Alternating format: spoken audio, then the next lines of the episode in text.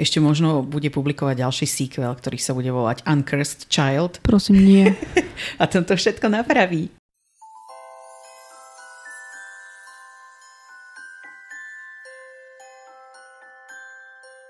Počarované. Slovenský podcast o chlapcovi, ktorý prežil, pripravovaný poteráčkami Aniš, Ellen a Lucy. Týždenne sa sústredíme na jednu z kapitol kníh o Harry Potterovi. Občas spolu rozoberáme aj aktuálnu tému, ktorou svet Harryho Pottera žije, alebo sa vraciame k niečomu, o čom vám chceme povedať. Milé poslucháčstvo, vítajte pri dnešnej kontextuálnej epizóde k štvrtému dielu, ktorú sme sa rozhodli urobiť uh, na tému domácich škriatkov aby sme sa k tomu nevyjadrovali non-stop v tých kapitolách, ktoré budú nasledovať, ale aby sme to všetko mali na jednom mieste, na ktoré vás budeme odkazovať. Tak najprv sme si asi mohli zahrnúť domácich škriatkov v kocke a potom budeme asi diskutovať o probléme, či tam vôbec nejaký je a tak ďalej. Máme tu nejaké informácie z Harry Potter Wiki a z HP Lexikonu. Domáci škriatok niekedy iba nazývaný ako škriatok, je teda magický tvor, eh, ktorý sa vyznačuje tým, že je mimoriadne naviazaný a teda um, lojálny svojmu pánovi. Pánovi. Tak, dobre, ďakujem. Čo je také špecifické na nich je to, že teda nie sú považovaní za human being, že sú čarovný tvor a tým pádom nie sú oprávnení držať prútik alebo teda vlastniť prútik a svoju magiu, ktorá teda je značná, ovládajú rukami. Čiže domácich škriatkov nájdeme tu je napísané v tých poznámkach, že zamestnaných, ale teda o tom sa budeme rozprávať, že či sú zamestnaní alebo nie. Teda tradične v starých e, čarodejnických rodinách, kde teda s nimi aj bývajú, alebo teda v rôznych takých zvláštnych inštitúciách čarodejnických, ako je napríklad Rockford, alebo teda v nejakých sídlach, alebo vo významných starých čarodejnických domov, domoch a pracujú tam až pokiaľ nie sú uvoľnení z tejto služby. Ako vieme, tak môžu byť uvoľnení zo služby len tým, že dostanú oblečenie. Takisto sú škriatkovia známi tým, že pravdepodobne vyrábajú aj vlastné výrobky. V knihách sa spomína víno, ktoré Slughorn pije teda prezentuje v šiestej knihe, ktoré je teda, ktoré je teda priamo nazvané škriatkovské víno. Čo sa týka vzťahu škriatkov a čarodejníkov, vždy pracovali pre čarodejníkov a mm, oslovujú ich alebo správajú sa k ním ako ku svojim pánom. A takisto majú svoje vlastné práva, alebo teda nejakú legislatívu by sme to mohli nazvať, ktorá teda sa volá škriatkovská legislatíva a je definovaná čarodejníckou vládou alebo ministerstvom mágie. Spomínajú sa tu konkrétne aj zákony, ktoré prešli v roku 1996, ktoré sú teda už po skončení Harry Potter ságy a teda stoja za nimi Albus Dumbledore a Hermiona Grangerová. a teda sú tieto práva vraj zamerané na to, aby tam boli zavedené nejaké guidelines ohľadom toho, ako sa uh, ku škriatkom správať, aby sa eliminovalo čo najviac nežiaducich vplyvov, ako napríklad šikana a tak ďalej, alebo týranie. Každý domáci škriatok musí poslúchnuť rozkaz, ktorý mu dá jeho pán a aj v prípade, že teda my sme to aj v tých knihách niekoľkokrát videli, že by tieto príkazy nechceli posluchnúť, tak v takom prípade si ich môžu interpretovať podľa seba, ako sme videli, alebo teda nájsť v nich nejakú, uh, nejakú dierku. Uh, ale teda v zásade platí, že to, čo povie pán, tak to je pre domáceho škriatka to najvyššie právo, alebo teda správajú sa k tomu ako k najvyššiemu možnému príkazu. Takisto e, súčasťou tohto je aj, že pokiaľ sa im to nepodarí dodržať tieto príkazy, tak v takom prípade sa musia sami potrestať. Takže e, vzhľadom na to, že škriatkovia absolútne posluchajú svojich pánov, tak e, je mnoho príkladov, kedy sa k ním správali títo čarodejníci veľmi brutálne alebo zle. Ča- škriatkovia, teda podľa tých vecí, ktoré zatiaľ v knihách odzneli, nemajú vlastné um, ako keby autonómne práva alebo uh, autonómiu oni ako čarovné tvory alebo osoby nejaké a sú teda vnímaní ako služobníctvo. Častokrát v knihách sú prezentovaní, že nemajú pocity alebo emócie, jednoducho iba počúvajú príkazy bez toho, aby sa nad nimi zamýšľali, čo efektívne môžeme vyložiť aj, že sa z nich týmto stávajú otroci, respektíve majetok skôr než živé bytosti. keď sa k škriatkovi zle správali, tak väčšinou alebo teda sú prípady, kedy sa títo škriatkovia potom k tým pánom správajú, takže nepočúvajú tie príkazy a robia iba ako keby nutné minimum. A, a samozrejme, keď tam nájdu nejakú škárku, tak vtedy sa snažia s tými pánmi vybabrať, ako teda sme videli v Kričerovom prípade. Čo sa týka nejakej lojality, tak domáci škriatkovia sú naozaj veľmi intenzívne lojálni svojim pánom a nedovolia alebo nechcú dovoliť, aby ich uvoľnili z tej práce alebo z domu toho pána. V podstate sa tu ďalej opakuje to isté, že ako je vnímané to, keď dostanú to oblečenie, že teda je to vec, ktorej sa chcú za každým vyhnúť a tak ďalej.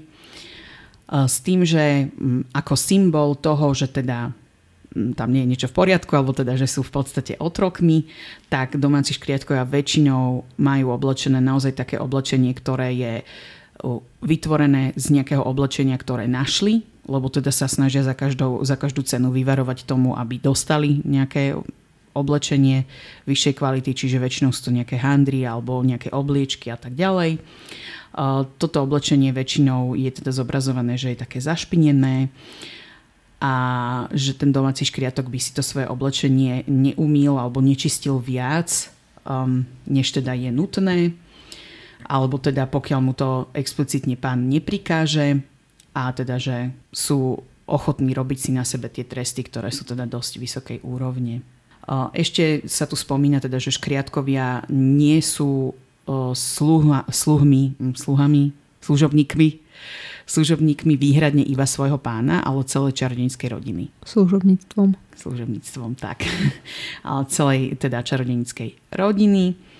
Čiže hoci ktorý z členov rodiny môže prikázať, aby nejakú službu vykonali. Teda v rámci rodiny sa potom tí škriatkovia dedia. Ďalšia vec, ktorá sa v tých knihách často spomína, je to, že aj napriek tomu, že tie životné podmienky, ktoré majú, nie sú veľmi o, zobrazované ako pozitívne, tak domáci škriatkovia stále opakujú, že oni sú s tým spokojní a chcú, aby to teda takto bolo, aby boli zotročení a teda je tam zobrazená jedna výnimka a to je teda konkrétne doby.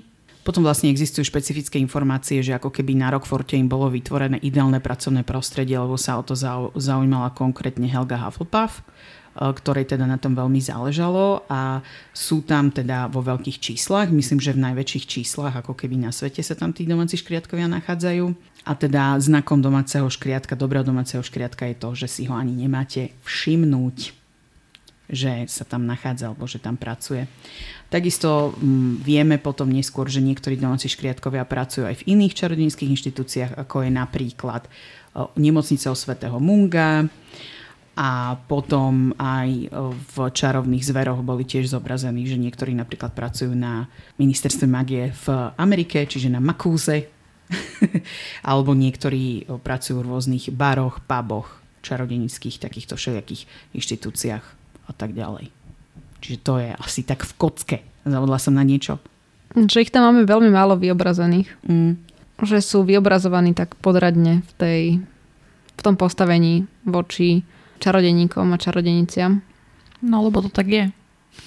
Preto tak vyobrazený, no. Ako ja by som možno zaramcovala tú diskusiu ešte predtým, než sa k ní dostaneme, že v prvom rade, aby aj naše poslucháčstvo tomu chápalo, že toto je diskusia, kde veľmi ťažko sa vyvodia nejaké závery, lebo je to proste autentické dielo istej autorky, s čím my už nič nenarobíme.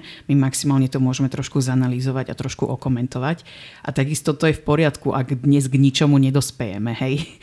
Že skôr možno by som povedal, že cieľom tej diskusie by malo byť vložiť vám nejaké nápady, ako nad tým kriticky uvažovať a hlavne ako to potom rozoberať keď už sa dostanete do toho, do toho štádia, že tie knihy čítate so svojimi deťmi napríklad, alebo s nejakými inými rodinnými alebo mladšími príslušníkmi, ktorí sú vo vašom okolí.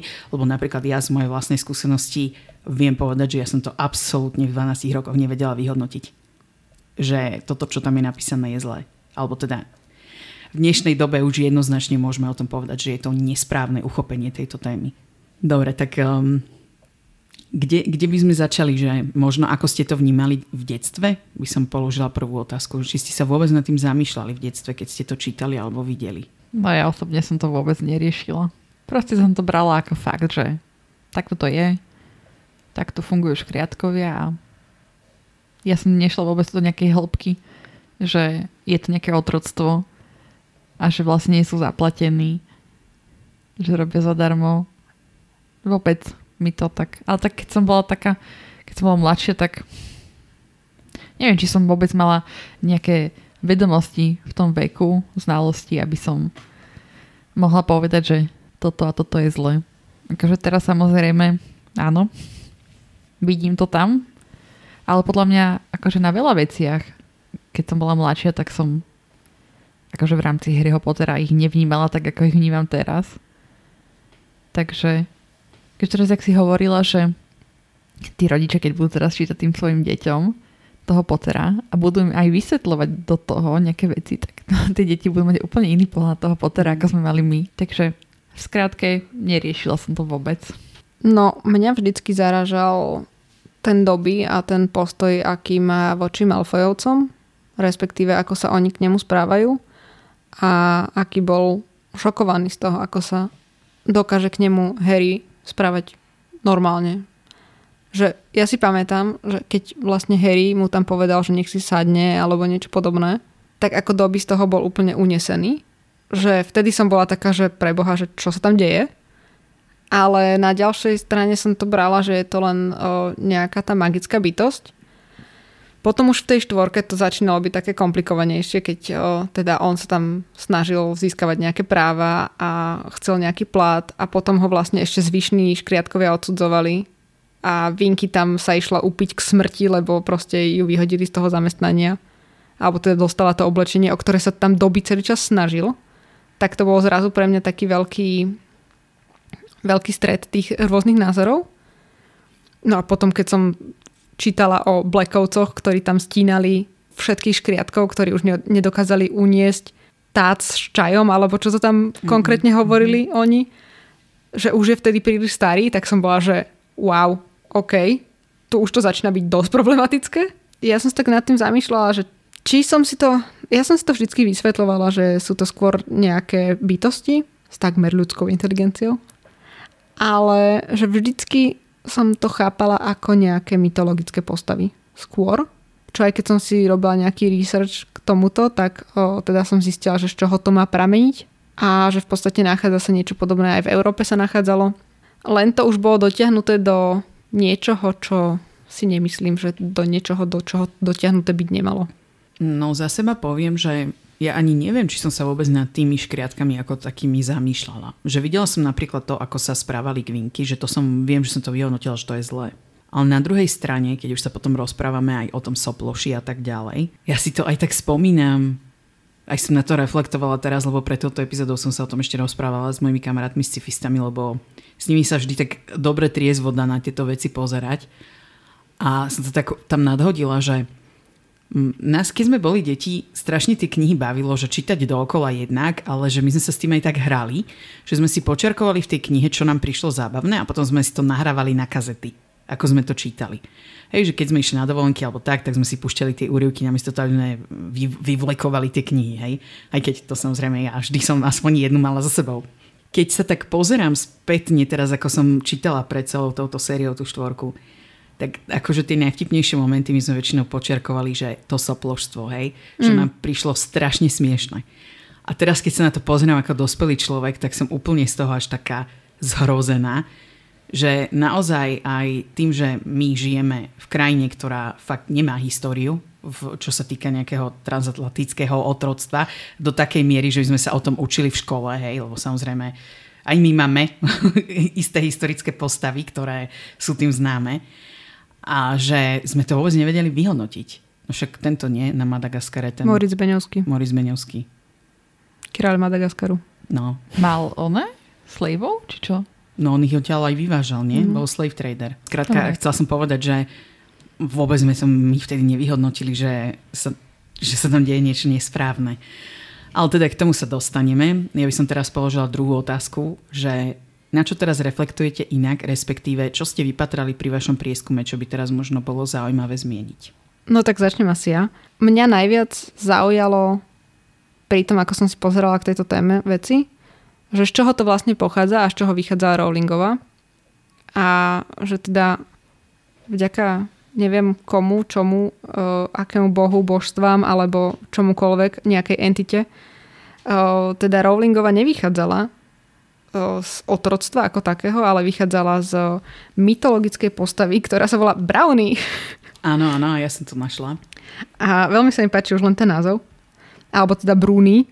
A je to škótsky nejaký duch alebo, alebo škriatok až zo škótskeho folklóru, ktorý teda vychádza iba v noci, keď je o, majiteľ domu alebo majiteľka domu, o, keď spí a chodí mu tam upratovať.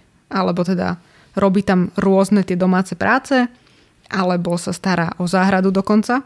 O, za odmenu ten majiteľ, majiteľka necháva tomuto škriatkovi alebo tomuto browniemu misku mlieka alebo nejaký, nejaké iné obetiny pri tom nejakom e, rodinnom krbe alebo teda tom ohnisku toho domu, srdci domu.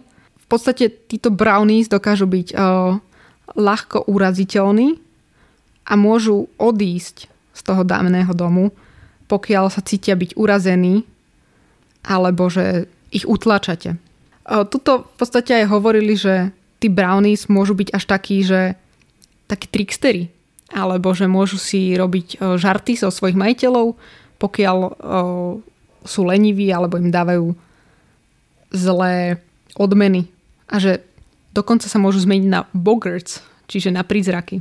No a popisovaní sú teda v podstate akoby v podstate až takí malí ľudia, ale o, ono záleží od toho, že kde sa pohybujete, v akom regióne. Popisovaní sú ako škaredy, čo máme aj v poterovkách, tmavej pokožky a pokrytý chlpami alebo vlasmi. V takých najstarších príbehoch bývajú väčšinou, že ľudskej veľkosti, ale prípadne aj väčší. Až v neskorších príbehoch sa zmenšujú na čoraz menšie postavičky. Dokážu sa taktiež zmeniť na neviditeľných alebo meniť podobu na zviera a bývajú často nahý alebo oblečení iba v takých tých zástierkách, ako vidíme aj v Potterovi. A pokiaľ sa ho človek pokúsi mu dať nejaký kus oblečenia alebo ho pokrstiť, tak eh, daný škriatok odíde navždy od tohto majiteľa. Taktiež by som ešte dodala, že je to v podstate založené na nejakých eh, duchoch alebo spiritoch ešte zo starovekého Ríma a teda z tejto tradície. Takže je to len niečo, čo sa prenieslo do Škótska. A teda môže sa volať aj Urisk Brunite a teda tieto už neviem čítať, lebo to už sú írske názvy. Urusik a Grugach, ale to asi čítam nejak úplne zle. Urukhaj. Urukhaj. No a pozerala som o, teda k tomuto aj naše variácie a taktiež u nás na Euró- v Európe bola rozšírená predstava, že každý dom má nejakého spriazneného ducha a pokiaľ mu človek prinášal obetiny, tak sa o príbytok patrične staral. Podoby tých škriatkov alebo týchto démonov bývali rôzne podľa toho, odkiaľ ste, tak Mohlo ísť napríklad o malého chlapčeka s pazúrmi na rukách i nohách alebo o drobného starca, odetého v červenej košeli. Dokázali sa meniť na psí, mačky, žaby či hady a ak si ho tam chcel ten majiteľ, majiteľka domu nechať alebo získať, tak už pred postavením domu musel zakopať pod základy obilie, chlieb alebo iné potraviny, aby ho tam vlastne privolal. Na Slovensku inak typický je práve ten had. Áno. Domový had. Áno. No a teda volali sa potom domovík, alebo teda tí domáci hadí sa volali ešte inak. Domáce hady. No a ďalšia vec, ktorá mňa veľmi zaujala, tak ešte som e, zistila, že domovníci, alebo teda domáci démoni, mohli byť popisovaní ako malé človeku podobné bytosti, ktoré žili dokonca v stenách domov alebo na povale. Vidieť ich bolo iba málo kedy, vychádzali iba v noci, keď už celá rodina spala a často bolo možné počuť škrabanie alebo vrzganie, ktoré bolo teda pripisované im. A ak ste týmto domovníkom nosili jedlo a obetiny, chránili dom pred nepriateľmi, ohňom a povodňami A niektorí dokonca verili, že títo domáci démoni, alebo teda strážcovia tých domov, sú duchmi zosnulých členov rodiny. Čiže z týchto nejakých o, predstav vychádzala Rowlingová, avšak je to také už potom komplikovanejšie aj s tým soplošom alebo s tým spew, ako je to v angličtine, čo je teda slangový výraz pre zvracanie. Ale taktiež som teda našla, že okrem v slovenčine už si nepamätám, ako to je, ale v angličtine je to Society for the Promotion of Elfish Welfare, čiže spoločnosť pre zasadenie práv škriatkov, alebo neviem, ako to správne preložiť ale zistila som, že to môže taktiež odkazovať na SPIU predtým, ktorý bol Society for Promoting the Employment of Women, mm-hmm. čo bola britská organizácia, ktorá bola založená v 19. storočí. No vidíš, a k tomuto som sa ja napríklad dočítala, že Rowlingová, lebo väčšinou títo autory už keď vedia, že sa budú prekladať do viacerých jazykov, tie knihy, to je to isté, ako som vám hovorila minule s tým Regulusom, hej? Že preto sme vedeli, že to bol Regulus, RAB, RAB lebo v jednej edícii vyšlo RAZ a tam bol Black doslova preložený, hej? Tak ona napríklad dala do tých pokynov, že vraj, že aby v každom jazyku to bolo niečo nechutné. A. Že preto u nás je soploš. Mm. Čo je ako, no. No, preto akože tento spiu čo bolo Society for Promoting the Employment of Women, čo sa zasadzovalo v podstate o práva žien, aby mohli pracovať. Tak to mi prišlo, že ešte ak by to bolo akože zasadené o to, tak je to fajn. Pretože v podstate do vtedy, dokým bol založený ten SPIU, tak o, tie ženy zo strednej vrstvy v podstate mohli robiť iba nejaké tie governess, neviem, guver, guvernantky, alebo o, nejaké spoločníčky a potom, ako vznikol ten SPIU, ktorý sa zasadzoval teda o prácu žien alebo umožnenie práce žien, tak už ženy mohli e, sa stať písárkami alebo teda zapisovateľkami, e, kaderničkami, no mohli pracovať v tlačiarniach alebo mm, ako bookkeepers, neviem ako by som to preložila. Ako účtovníčky. Účtovníčky. No a v podstate sa to premenilo, zmenilo to meno v 1926 a neskôr sa to zmenilo v 2014 na Futures for Women. A do dnešného dňa to stále funguje táto spoločnosť. Čiže to je pre mňa veľmi zaujímavé. A tá spoločnosť bola založená už 1859 štyrmi ženami, aby teda mohli pracovať a niečo robiť. Ja som si pozerala také všelijaké TikToky na, túto, na túto tému a čo mňa zaujalo bolo, že ako vlastne sa škriatková, ako sa vlastne škriatkovia dostali do tejto pozície. A ja som našla, že tým, že oni sú takí akoby inteligentní a múdri a majú fakt, že takú silnú mágiu, takže čarodejníci sa ich akoby báli a že čo teraz urobia, keď sa boja, že ich potlačia. Ale akože neviem, či to tak bolo úplne, ale toto tam takto rozoberali, že teda čarodníci začali škriatko takto utláčať, aby vlastne potlačili tú ich moc, akoby. Ale len ty sa tváriš nejak zvláštne, tak neviem, či s týmto nesúhlasíš, ale... Akože je to zaujímavá interpretácia, ale pochybujem, že ona to zamýšľala, keď to písala. Našla som to inak, akože aj ja som to videla k tomuto, že tým škriatkom, ako i boli zobraté pláne alebo teda miesta, na ktorých bývali a následne im bolo umožnené, že môžu žiť teda u ľudí, ale pod podmienkou, že im budú pomáhať. A že tak boli následne zotročení postupne. Akože ja som to tak pochopila, že tí škriatkovia majú proste takú moc, že možno by boli aj lepší ako čarodínici, lebo vlastne sme videli aj doby ho čarovať a on vlastne ešte bez prútiku. Tak si ešte predstavme, že akú moc by mal, keby mal ten prútik. No, aj ja, čo som videla jedno video, tak tam presne sa odkazovalo aj na toto, pretože v podstate doby bol jediný, kto sa dokázal, alebo teda škriatkovia sa dokázali premiestňovať aj po Rockforte, odkiaľ Hej. sa dokázal odmiestňovať iba v podstate Dumbledore. riaditeľ. Riaditeľ. Hej. Alebo riaditeľka neskôr.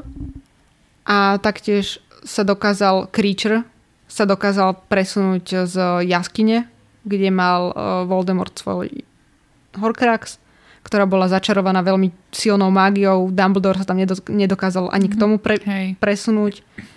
museli tam vykonávať tú e, krvavú obetu a podobne. A taktiež dokázal viacerých ľudí premiestniť doby z e, Malfoyovského panstva, panstva Malfoyovcov. Už mám ten Malfoy Manor v hlave. A kedy ich v podstate zo začarovaného miesta, ktoré podľa mňa ani ľudia nemali nájsť, dokázal viacerých ľudí prenášať a premiestňovať len prostou lusknutím prstov. A naozaj majú Wandless Magic, čo je tá najnebezpečnejšia alebo najmocnejšia mágia, kedy nemusia používať prútik. A prišlo mi to, že mohli robiť absolútne hoci čo, čo si zachceli. Hej. A ešte možno taký malý fun fact, je, že ja som nevedela o tomto, že keď uh, umerie napríklad škriatková rodina alebo proste e, nejak niečo sa stane, že ten škriatok ostane sám, tak vlastne min, akož pracovníci ministerstva mágie ho priradia do inej rodiny. Toto, ano, som, ne, toto som netušila. Tiež to bolo v tom blogu, čo som vám posielala, tuším tiež. Inak ja dám pod toto, už sa povedať video, Chvala Bohu, že to nenakrúcame na video. No, že pod uh, tento podcast dám videa na také zdroje, ktoré som je k tomu našla. Sú tam aj také videoanalýzy. Aj ľudská mi určite pošle link. Môžeš mi aj ty, Anička, pošle, poslať linky na tie TikToky. K čomu ti mám poslať link? K tomu, čo si teraz čítala. O tých... Uh... Hashtag Wikipedia. Áno, okay. A ja som našla inak veľmi dobrú babu, ktorá toto rozoberá na TikToku a má tam normálne aj takú záložku, že Elves are slaves alebo niečo takto to má mhm. nazva. To je a má tam proste niekoľko videí o tom. A rozbere inak aj iné témy z Harryho Pottera, ale strašne sa mi páčila, som to kúkala celé. No, mm, ako najzaujímavejšie, čo som ja podľa mňa našla pri tomto nejakom mojom prieskume a potom sa presuniem na to, že ako na to reflektujem teraz už ako dospela na túto tému, tak bolo, že som sa išla pozrieť na, teda na ten Harry Potter lexikon, lebo ja si to pamätám, že to bolo ešte pred Harry Potter Wiki, bola to proste stránka, na ktorú sa veľmi prispievalo, ktorá bola veľmi aktívna, ale tým, že ako keby čisto fanušikovská, tak um, čo, či nehovorím, že Wiki nie je, hej, ale že táto je ako keby už za zenitom trošku, tak oni neprekopávajú pravidelne tie linky a napríklad pri týchto domácich škriatkoch tam mali odkaz na nejaký content k tejto téme, ktorý bol na Pottermore. Ako vieme, Pottermore už neexistuje, lebo sa rebrandoval na wizardingworld.com a oni sa ani neunúvali nahradiť ten content o domácich škriatkoch tam. Čo mi navráva, že oni sami vedia, aký problém to je. o tom vôbec hovoriť. A vypatrala si tú stránku? Ty tým akože teraz myslela, že na Wizarding Worlde není sekcia nič o domácich o... škriatoch. Ja som sa potom pozerala aj v menu, ale vôbec nič tam o nich nie je. Fakt? Mm-mm. A máš ten link? No je tam v tom HP Lexicon, keď si tam nájdeš House Elves. No ale čo som ja chcela povedať, že vlastne ja som na túto tému prvý raz začala reflektovať, keď som tesne po výške čítala, a teraz poviem ďalšiu momentálne kontroverznú knihu. A to je Odviate vetrom. Neviem, či to poznáte, ale je to ako keby taký rozsiahlý román, ktorý napísala Margaret Mitchellová. Je to vlastne americká autorka, ktorá vyrastala po vojne, občianskej vojne americkej a ona vlastne ako dieťa vôbec nevedela, že oni na juhu tú vojnu prehrali. Lebo že tam sa tak žilo v tej nostalgii, že ona to celé to detstvo počúvala, že potom teda, keď bola dospelá, to inak tiež taký funky príbeh, že ona si zlomila nohu a stále manžela otravovala s tým, aby každý deň chodil do knižnice, lebo ona brutálne veľa čítala, ako, ako mala zlomenú tú nohu, že on potom jeden deň prišiel, tresol tie knihy na stôl a povedal, už by si láskavo mohla jednu napísať a prest, mohla by si ma prestať s tým otravovať. Ona vlastne toho manuskriptu mala tak veľa, že mali pohovka sa im ako keby tak prehýbala, lebo jedna nožička bola pokazená. Ona normálne časť toho manuskriptu tam šuchla, aby sa tá pohovka prestala hýbať. Ale dobre, to už je zase nejaký geeky stav, moja rabbit hole. Ale teda pokiaľ viete, o čom ten román je, možno ten film je známejší, ale ja budem teraz exkluzívne hovoriť o tom románe.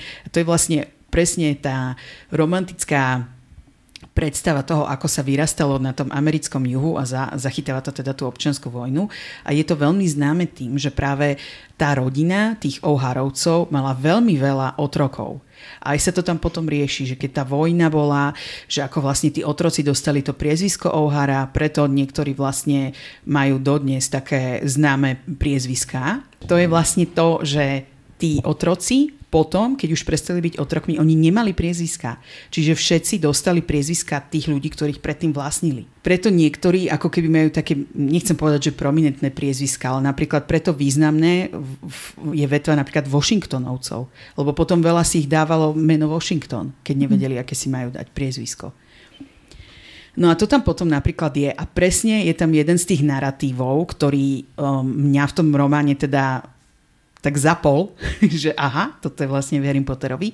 A ten narratív, ktorý v tej knihe do určitej miery je, že ale vlastne oni nechcú byť platení, že pre nich je to lepšie, keď my sa iba o nich staráme a oni pre nás pracujú zadarmo. Že keď sú pre nás oni tí otroci.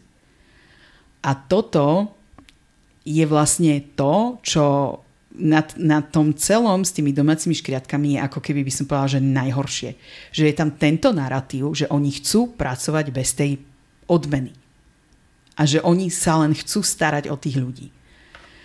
A že to je to, je to aj v tých svojich poznámkach napísané, že to, že Harry akceptuje to status quo, že ja tomu na jednej strane rozumiem lebo on prichádza do toho sveta s tým, že o tom svete veľa nevie a všetko, čo mu je prezentované alebo povedané, on automaticky berie, že aha, tak to je. A že to ma tak mrzí, že aj napriek tomu, že on teda akceptuje, že aha, tak doby je iný, že ako keby vôbec neuvažuje v týchto kontextoch, lebo nech mi nikto nehovorí, keď chodil aspoň na Muklovskú základku, že sa tam nebavili o tom, akú históriu zohralo otroctvo aj vo Veľkej Británii lebo to bola proste svetová veľmoc. Takže to je... Je to pre mňa také zvláštne, možno by som to previazala aj s tým, že to ukazuje ďalšie nejaké nezvládnutie tých parafráz, ktoré Rowlingova sa tam snažila na niektoré veci dať. Ja nepôjdem do hĺbky, lebo tam je toho akože naozaj dosť. Ale čo som chcela ešte spomenúť, bolo, že keď som sa s chalanmi o tomto rozprávala, tak Myslím, že by to tu aj mohlo zaznieť, lebo chalani vyťahli tento point a mne sa teda zdá legitimný, aby som bola korektná, že niektoré tie veci ľudia tam možno teraz nachádzajú s tým, že jej to ani fakt nenapadlo. Že ona to tam proste na schvál nedala. Ale práve toto je taká vec, kde je ťažké o tom polemizovať, že či to tam dala na schvál alebo nie. Lebo tie veci sú tam práve že mimoriadne jasné. A ako príklad by som teda uviedla to, že vlastne uh, v tom treťom dieli tí vlkováci, alebo teda konkrétne lúpiny, ako keby parafráza na HIV v 90 rokoch. A potom nakoniec tam dá proste Greybacka, ktorý tam chce infikovať deti, čo je proste tak potom na čo tam dávala takéto paralely, na čo to robila o tej tolerantnosti. Goblini to ani nezačínam a vôbec aj to, že samozrejme ten svet je taký bohatý a preto podľa mňa sa my ako fanúšikovia k tomu radi vraciame, že je tam množstvo takýchto dimenzií a jednou z nich teda je rasizmus, ktorý tam ona teda založila na tej krvi, ale tiež je to také, že tak 11 rokov nevedeli, že sú čarodejníci a zrazu sú proste na spodku nejakého sociálneho rebríčka, lebo sú muklov, z muklovského pôvodu. Že také veci mi tam prídu že sa na tým mohla trochu zamyslieť inak, ale zase ja jej to neuberám. To je jej autenticita, ale čím, čím som vlastne týmto všetkým kliachaním chcela k čomu dospieť je to, že som to videla v jednej analýze, ale už si nepamätám, že kto bol ten autorom tej analýzy. Že podľa mňa tu jadro veci je, že Rowlingová si o sebe myslí, že je dobrý človek. Lebo Zažila si proste traumatické veci vo svojom živote, vyškrabala sa naozaj z dna do takej úrovne, že bola miliardárka rozdala toľko peniazy, že už je len milionárka. Čiže ona je dobrý človek. A to sa mi ukazuje, že aj v tom, ako ona teraz pôsobí na tom Twitteri. Že keď ona je dobrý človek, tak logicky nemôže urobiť nič zlé.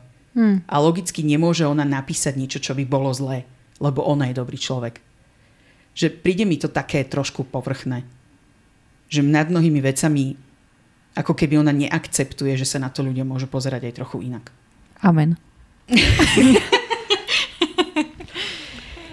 no a toto ešte som chcela podotknúť, lebo to som tiež našla vo svojom výskume. Výborné video, youtube analýza od kanálu, ktorý sa volá Sean, ktorý v tom videu vyslovene vypichol, že keď ona potom následne povedala Rowlingová, že Hermiona teda bola inej farby, hej, alebo teda, že bola čierna, mm.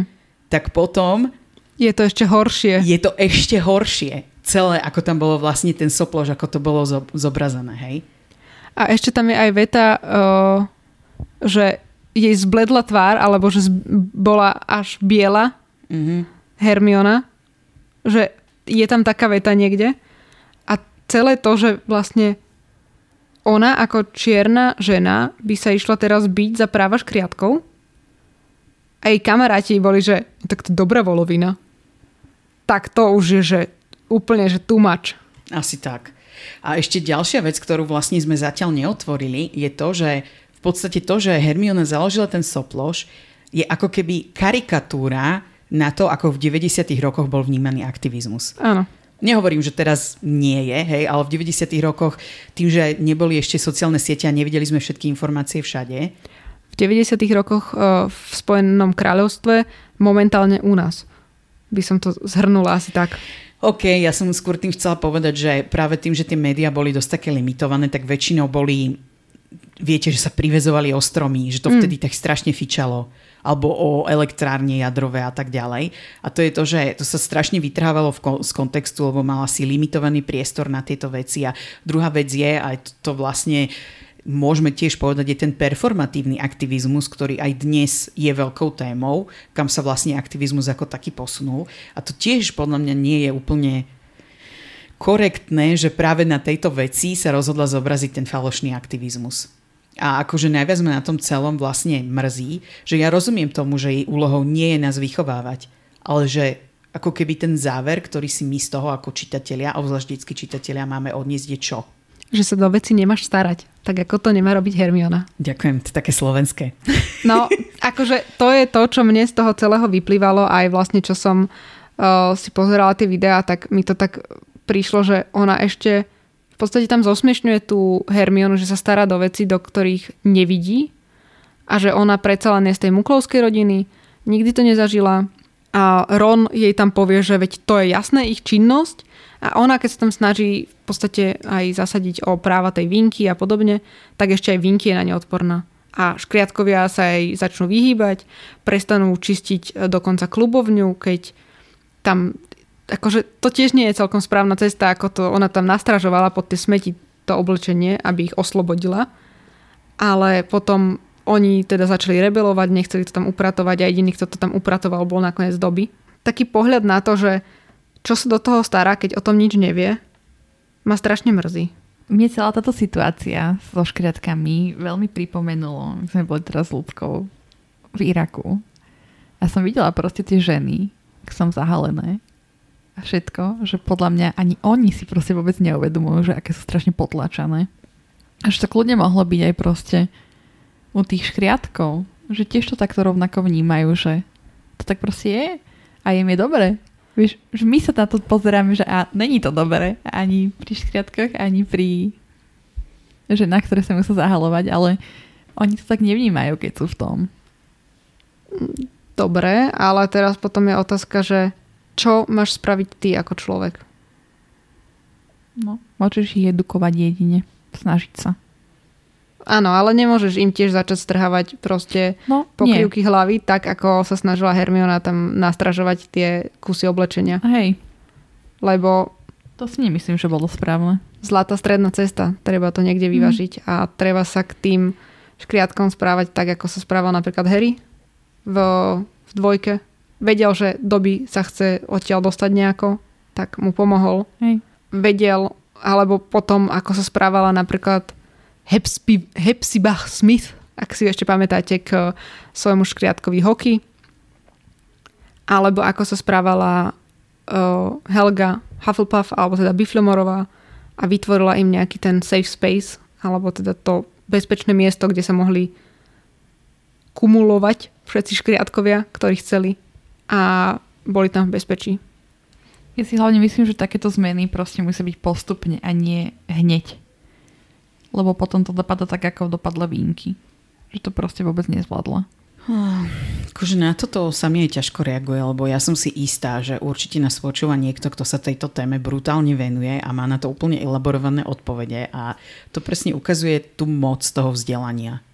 Že aj to je to, že tí škriatkovia predpokladám, že nechodia do školy, Hmm. A to je to, že my si to častokrát ani neuvedomujeme, lebo pre nás je to také bežné, ale to vzdelanie to je najväčšia moc. To je to, čo vám proste dáva do rúk. To, čím dokážete zboriť tie ľady. Ale by som znovu možno sa vrátila k tomu, ako som spomínala, že to status quo, že proste Harry tie veci nejakým spôsobom vníma a to je vlastne aj to, čo si ty Aniška povedala, že ten status quo jednoducho keď je tak akceptovaný, tak je akceptovaný na rôznych úrovniach. Hej.